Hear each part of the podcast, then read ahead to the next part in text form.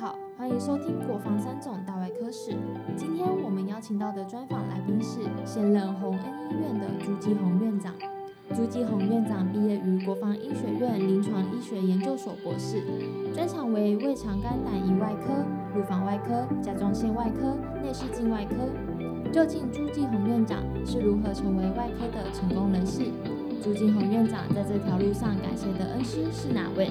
他又是如何勉励自己，让自己坚持走下去的呢？让我们继续听下去。朱院长好哈，我们这次特别在国防三种大外科时啊，想要请教有关于您在我们三种，尤其在三种任内的时候，那您对我们三种做了很多很多的创举。那有一段很特别的地方，就是我们大家都很好奇，呃，三种哈、对您有很大的影响，尤其您当时在国防体系，那您的恩师，呃，我们都知道说我们三种很重视纪律跟传统，那您讲一下您的恩师对你的影响。其实这过程中哈、每一个我的学长、嘿，老师对我都是有影响的。是，就像我我毕业之后呢，其实我实习开始，我觉得我们老师就很照顾我。是我实习第一个月最后一个小时，我的张树平老师他就带我开盲肠是啊。那其实每个老师都照顾我。是我当住院医师的时候是在台北荣总当的，是每一个老师都有他的优点。是那我们自己能不能够看到他的优点，学到他的优点？是我光讲拿一个持针器，每个老师打法不同，是。那你在什么地方打？是是。太线的方式也有不同的方式，是，你都可以学到。嗯。那有些小地方你要用哪种太法，那比较大的地方你是的哪种太法，其实每一个老师你都可以学得到。是。好，那在住院医师阶段，其实我们主要还是跟一般外科。嗯。一般外科的话，有彭方谷院长、雷永耀院长、哦是苏正熙主任、吴秋文主任，是呃，其他的还有很多。那另外一个影响我比较大的就是魏卓副主任，小儿外科的魏卓副主任，是是是，他充分授权，而且他有一个名言：嗯不要老七教老八。哦这什么话？这是老七？教老八就是说，我这个第一手的，对不对？我是从最最老最创始学到的，是。结果教一个徒弟，一个徒弟，一个徒弟教下来，是。他呢都会直接一定要教到下面这个来。是。所以这个老七教老八跟老大教老八嗯。是不一样的。的，是。所以呢，我对他这一句话影响非常的深刻。是是。但是讲实在话，每一个老师对我都有非常大的影响。是。我读博士班的时候，嗯。就我的指导教授孟庆良老师、沈国良老师对我的影响是非常深刻。是。啊，都是非常会理性的来分析事情，是。这个是蛮有趣、蛮难得的。嗯。那后来走上行政的时候呢，每一任的局长，因为有机会可以接到高层，是。局长、副局长、各个处长，也都很印象，也都是非常有有大的影响。那在行政上面行政上头，真正来讲，就是说，譬如说，早期一开始接触的是陈宏毅局长，是。后来孟庆良院长，是。那当然最最终是沈国良院长，是。哦，也是局长，包含我现在在洪恩，嗯也是他拉拔我让我去那边当院长的，是。所以一路上其实都有贵人在都是有贵人的照顾。是。所以你说个人怎么样，其实没有，嗯。就是真的有一个贵人照顾。以前我曾经跟一个学长去看过一个上将，是他跟我讲一句，他跟我们两个讲了一句话，就是说，人的一辈子，你有很多的长官，嗯可是真正照顾你的可能只有三个两个，是不见得人家没有理由要照顾你。是可是照顾你的这两三个呢，你就要好好把握。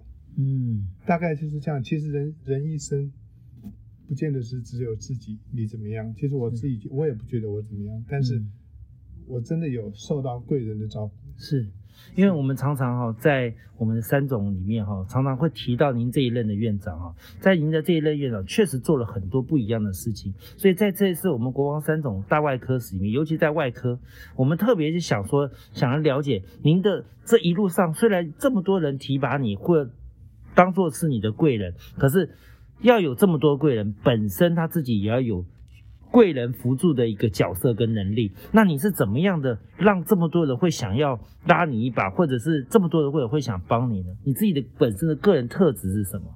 呃没有个人特质。先纠正你一件事情，是我并没有做太多事情。哦，没有做太多，大家这样认为啦，可能是你我你呢基本上是从外面进来的，我是是从三总一路上来的。是是是三总从外面进来的不多。是那我在国防医院副院长的时候是去读了台大 EMBA。是其实看人家的企业，就是一些一些就是接触比较广的时候呢，你有些事情的看法会不一样。是那台大 EMBA 会看到人家说，哎，为什么企业挖角从外面挖角？是那等于我是从外面挖角来，所以我可能不受这边的框架的影响。是。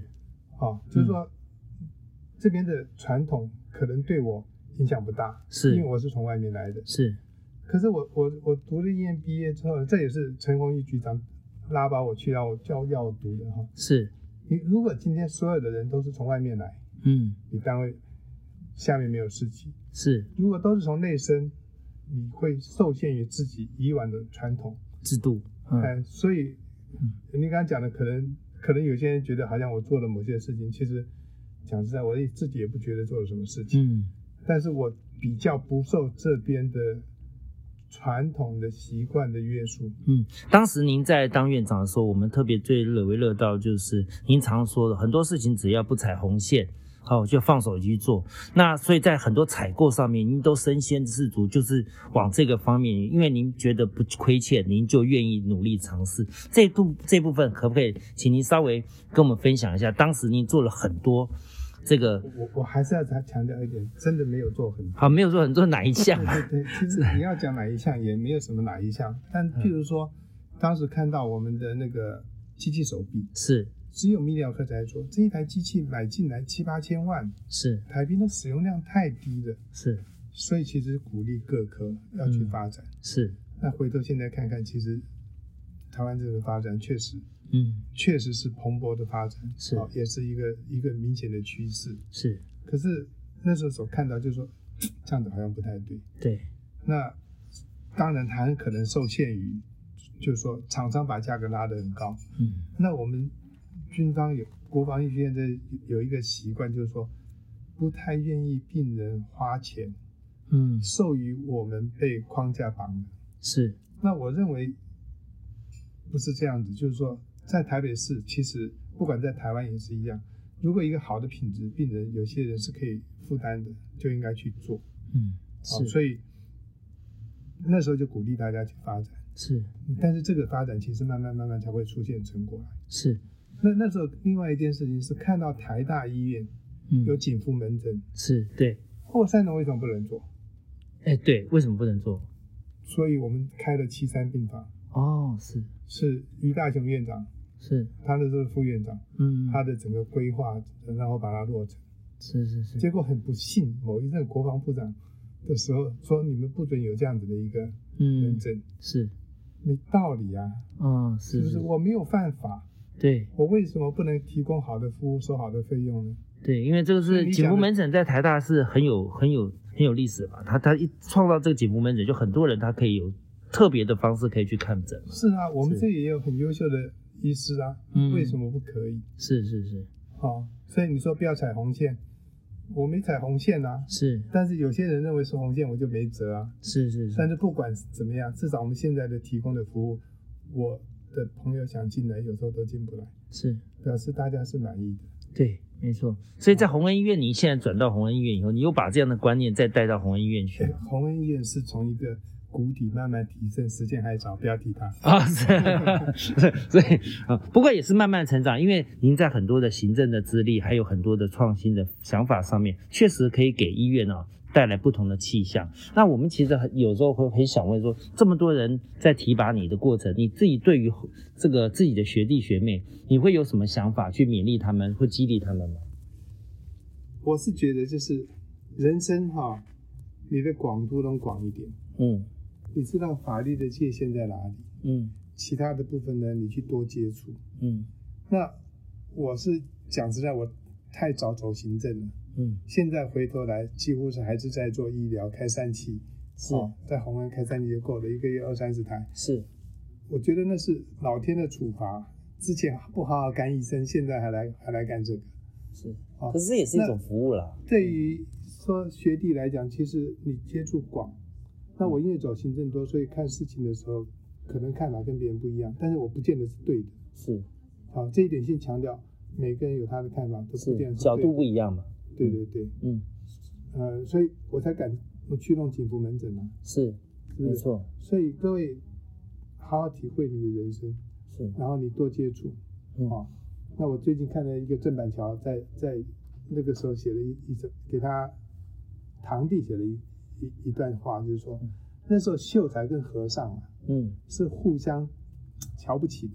嗯，他他后来到庙里面去，他是秀才嘛，是，他去跟那个跟和尚相处之后，嗯就讲了一句话，他说：“我们啊，秀才是孔子的罪人，嗯，和尚是释迦牟尼的罪人。”哎呦，嗯，都不要去瞧不起对方，是是我觉得这很有道理。其实你的人生，嗯你都是在 follow 现有的制度，是，对不对？每一个人有他存在的价值，嗯所以尊重别人，好、嗯那希望大家都把事情做好是就好了。是，所以也用这句话来勉励我们的未来的国防进来的这些学弟学妹们。那最后有个问题想请教，就是我们在现在一般外科，现在面临到分科已经越分越细了。那接下来这个一般外科，你是怎么看我们一般外科它的发展跟它的未来啊？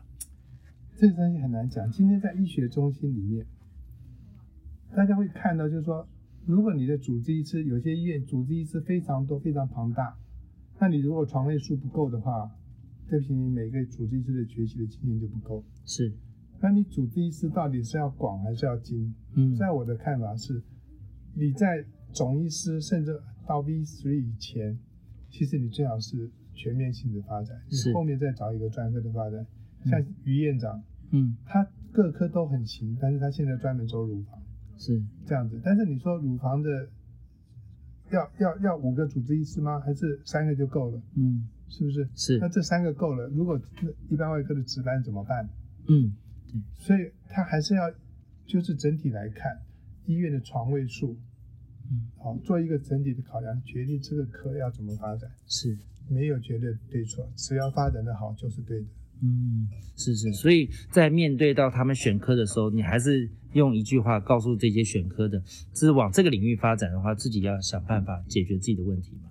是，其实每一个领域，我我我有时候带学生，我就跟他讲，我们有一句话就是说，你每天花一个小时去研做一个做一项研究，五年之后你就是专家。是，那另外有一篇文章讲到，就算你其实在一个专长，你是花一万小时，有人说两万小时，你就会是这方面的专家。是。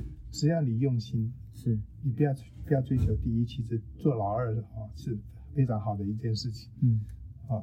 您您都是用这个老二哲学当做你的人生。我没有什么哲学，我就是人生就这样子过了，没有什么哲学。你你你是一直以来哈，就跟你访谈的时候都非常的谦虚啊，在在很多层面上面，你也是用很多的小道理来跟我们分享，其实你的心境上面的一些转折。所以我们为什么会特别希望说，在在这个今年的一百二十周年的时候，透过您曾经担任过行政职，也在一般外科待过，在这个两个领域里面，给我们后辈更多的一些启发。这是其实这一次我们在科室上面很重要的意义啦。那所以最后一次，呃，我最后想，呃，您可不可以有一段话来勉励我们自己的未来的学弟？然后呢，在对于我们国防三种的这一块的史里面，你会有什么样的建议？讲实在，我真的没有什么好建议不建议的，因为每个人人生历练不同，是你就好好就是把你当下事情做好就好了。是，那对于学弟呢？学弟也一样啊，你该读书就把你读书做好，你有多的时间你去玩。呃，当我我常觉得一般外科最常碰到一些很多挫折，这些挫折永远是很很多人过不了的关，你也会碰到，那你怎么度过的？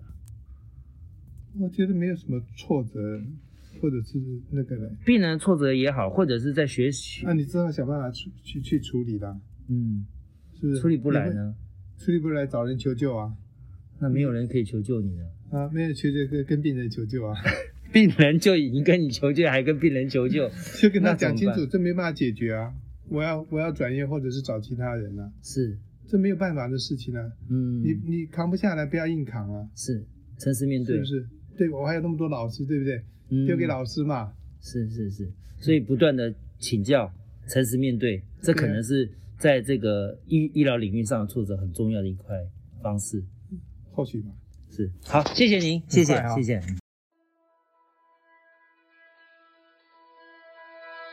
感谢今日观众朋友们收听国防三种大外科史，相信透过朱继红院长的分享，大家对于外科的历史以及医师秉持的信念都有所收获。欢迎订阅分享，我们下期再会。